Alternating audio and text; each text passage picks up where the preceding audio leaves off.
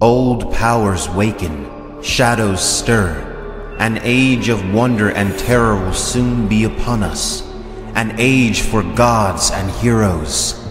The glass candles are burning, and you're listening to the Obsidian Nights podcast.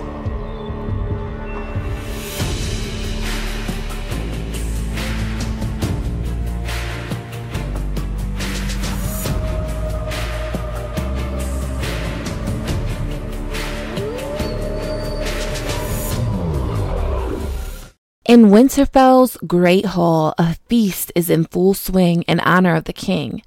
In the back of the hall, in a place of no honor, sits a drunk bastard and his direwolf. His name is Jon Snow, and he's more than what meets the eye in more ways than one. As we go through this first introduction to Jon Snow from Jon's point of view, we get in his head and see what his thoughts are, what his feelings are. But there are lots of seeds being planted in this chapter, and there is a lot more going on that when you start to peel back the layers, it really gets busy in a chapter that, in my opinion, is a little bland. We're going to dive right in. There were times, not many, but a few, when Jon Snow was glad he was a bastard. So we are presented with Jon Snow being in this great hall at this feast, but because he's a bastard, he's not allowed to sit with his brothers and sisters. He's not allowed to walk in this royal procession. But on the other hand, there is no one to stop him from getting drunk, and his direwolf is also allowed to be with him, whereas his siblings are not permitted to have their direwolves with them, and they're only permitted one cup of wine. Now, there are two things going on here that I want to point out. Firstly, there's a little foreshadowing about the direwolf situation that's going on. Ghost and Jon are together most always throughout the books, and that's because Jon is far removed from the royalty and the things going on in King's Landing all throughout the books. Just like he is at the feast. He's in the back where no one can see him and no one can care what he's doing. But on the other hand, Arya and Sansa and the rest of his siblings are the closest to the royalty. They are seated with the royalty and their wolves are not allowed. And to mirror this feast, they leave Winterfell with their wolves and they lose their wolves first. It's setting the stage for the benefits that Jon will have because he's a bastard and the hardships his brothers and sisters will have because they aren't. It's very subtle. It may not be on purpose, but I can't help but see it. That's the benefit of rereading. You pick up things that you might have missed otherwise. Another thing that's going on, and we see it as the chapter continues, is that Jon hates being a bastard. And even tonight, while he says this is the time that he's glad to be a bastard, it's not actually true. Because if it were, why would he be getting pissy drunk, angry drunk? for the hell of it, or because he can, or is he bothered that even Theon Greyjoy is treated with more honor than him. In this world of Westeros, seating arrangements and processions and things like that are honorable. And if you don't receive them, it's truly it's a slight. I think everything we know about Jon Snow across all books is very likely Jon Snow wanted to be in that procession. I think he wanted to sit at the table with his siblings. It's normal for a 14 year old not to want to be treated like an outcast. And that's how Jon is treated. The way he's normally treated is pushed aside because his presence may offend the queen, per Lady Stark. So, no, I don't think he's glad that he's a bastard ever. I think he's getting drunk because he's upset about it. He's bitter. It's bothering him. But moving on, Jon reflects on the royal procession. The Lannisters, Baratheons walk in the feast being escorted by the Starks.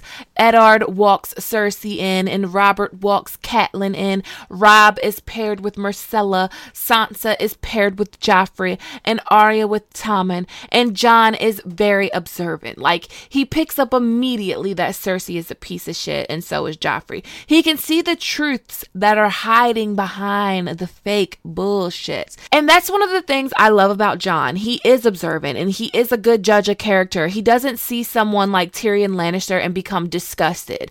Jon is a misfit. He's an outcast. And those are the people that he comes to vibe with the most. Even though Jon's father is a lord and he has a very privileged life growing up in a castle, he doesn't look down on anyone and his moral compass is pretty solid.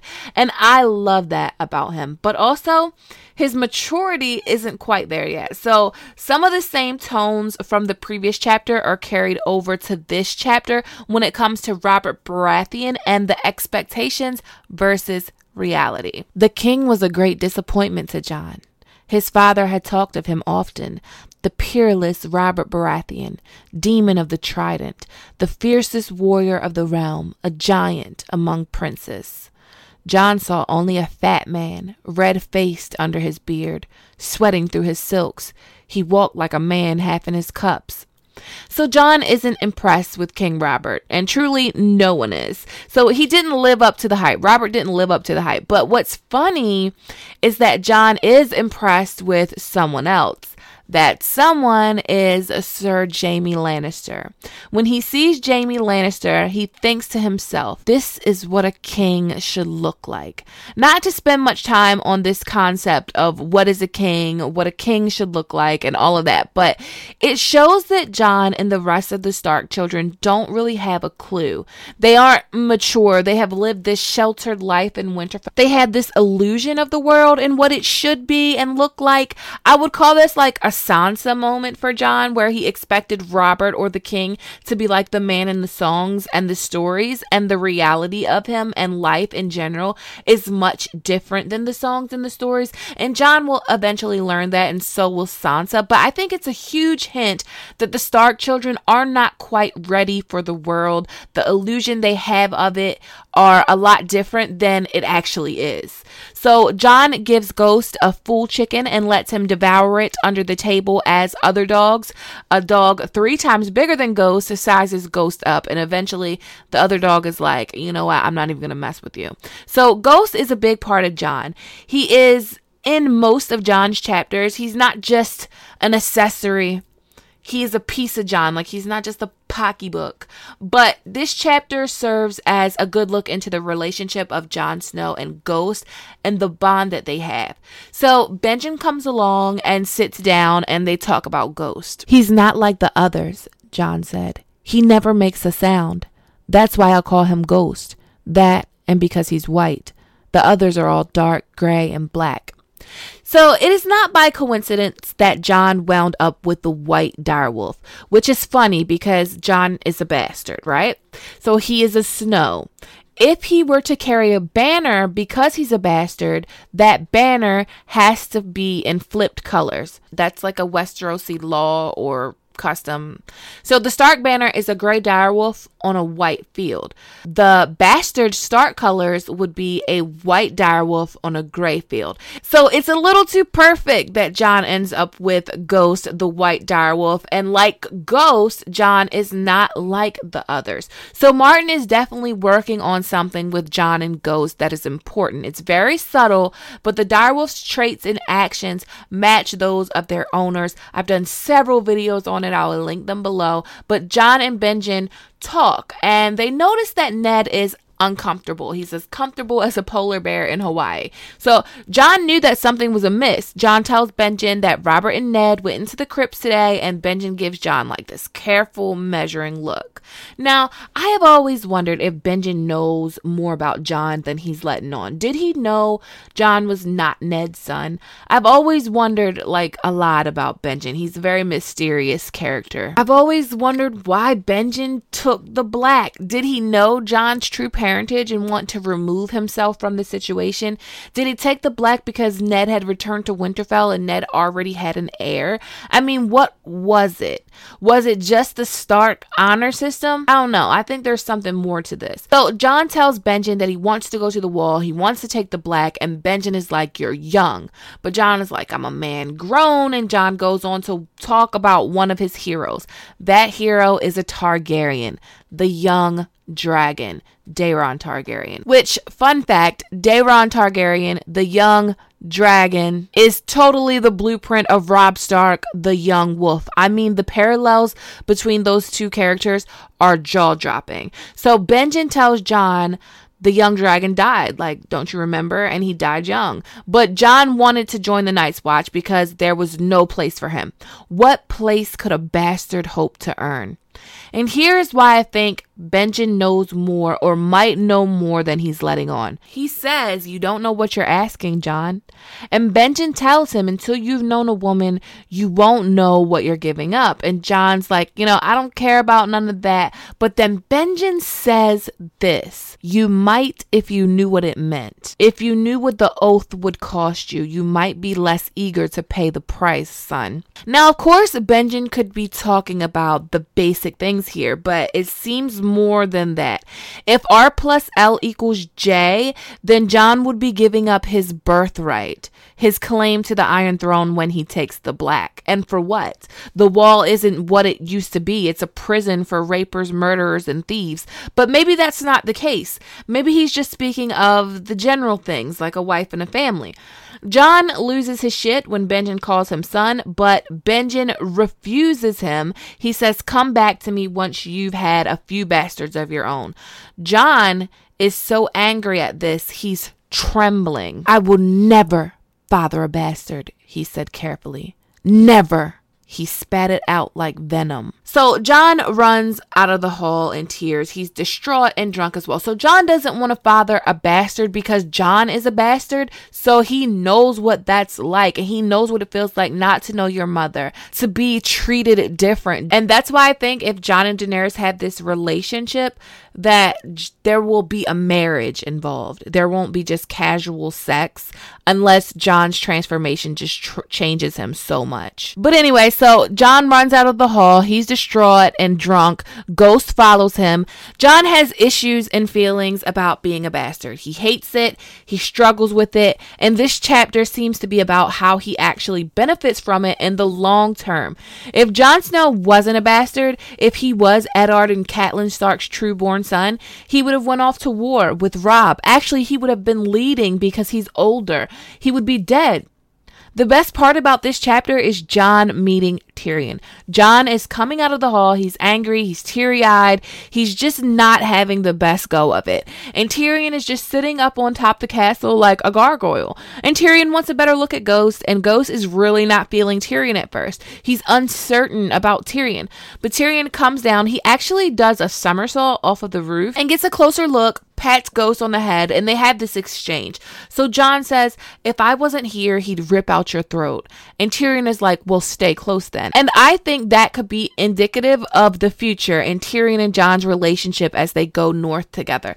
The best part of this chapter is the knowledge that Tyrion gives Jon and the foreshadowing of what's to come. So you have these two men, two sons of lords, misfits outside of the feast alone because they both feel out of place inside the feast. And Tyrion gives Jon a lesson, a sharp one that's filled with foreshadowing for both characters. You're Ned Stark's bastard, aren't you? Jon felt a coldness pass right through him. He pressed his lips together and said nothing. Did I offend you? Lannister said. Sorry, dwarfs don't have to be tactful. Generations of capering fools in motley have won me the right to dress badly and say any damn thing that comes into my head. He grinned. You are a bastard, though. Lord Eddard Stark is my father, Jon admitted stiffly. Lannister studied his face. Yes, he said, I can see it. You have more of the North in you than your brothers. Half brothers, Jon corrected. He was pleased by the dwarf's comments, but he tried not to let it show. Let me give you some counsel, bastard, Lannister said. Never forget what you are, for surely the world will not. Make it your strength, then it can never be your weakness. Armor yourself in it, and it will never be used to hurt you. Jon was in no mood for anyone's counsel. What do you know about being a bastard? All dwarves are bastards in their father's eyes. You are your mother's true-born son of Lannister. Am I? The dwarf replied. Do tell my lord father. My mother died birthing me, and he's never been sure. I don't even know who my mother was, Jon said. Some woman, no doubt. Most of them are. He favored Jon with a rueful grin. Remember this, boy. All dwarfs may be bastards, yet not all bastards needs be dwarfs. And with that he turned and sauntered back into the feast, whistling a tune. When he opened the door, the light from within threw his shadow clear across the yard, and for just a moment Tyrion Lannister stood tall as a king. Not only does this show us the struggle that Jon has with his status, being baseborn, not knowing his mother, being a bastard, but Tyrion Lannister has similar struggles as well. And this is something they have in common, and it's the foundation of their relationship.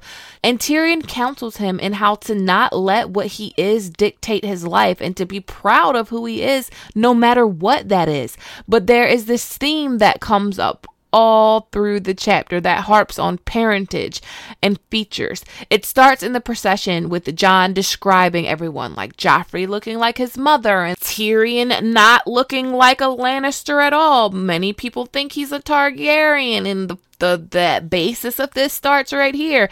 But outside, Tyrion is telling Jon, "You look more of a Stark than any of the Stark children." And this fact has been a gift and a curse when it comes to Jon Snow.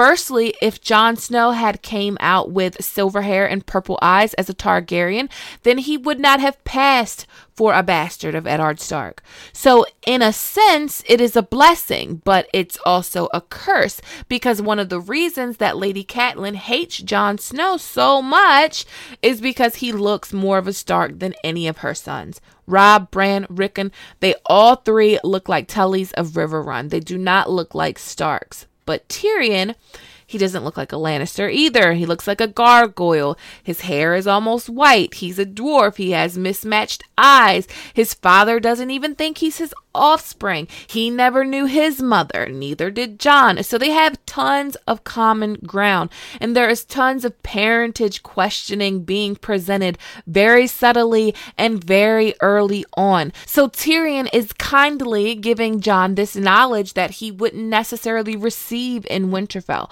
Jon is bitter, he's angry, and rightly so. He has every reason to feel the way that he feels and to feel like this world isn't fair. But Tyrion tells him, Look, all dwarves are bastards, yet not all bastards need be dwarfs. It's Tyrion saying, Hey, bro, you're lucky. You could be me. You could be the gargoyle. You could be the dwarf. A bastard isn't the worst thing in the world, even though Jon views being a bastard as the worst thing in the world. But one of the big things that sticks out is the way that Jon sees Tyrion afterwards. When he opened the door, the light from within threw his shadow clear across the yard, and for just a moment, Tyrion Lannister stood tall as a king. Tyrion is referenced many times as a man who cast a large shadow.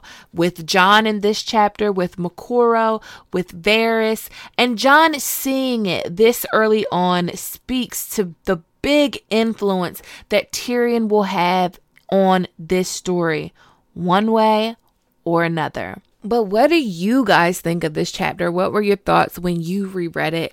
And next week, we will be moving on to Catelyn 2. If you like this episode, please give it a review, like, or comment, and let me know what you thought about Jon 1. As always, thanks for listening, and I'll see you next week.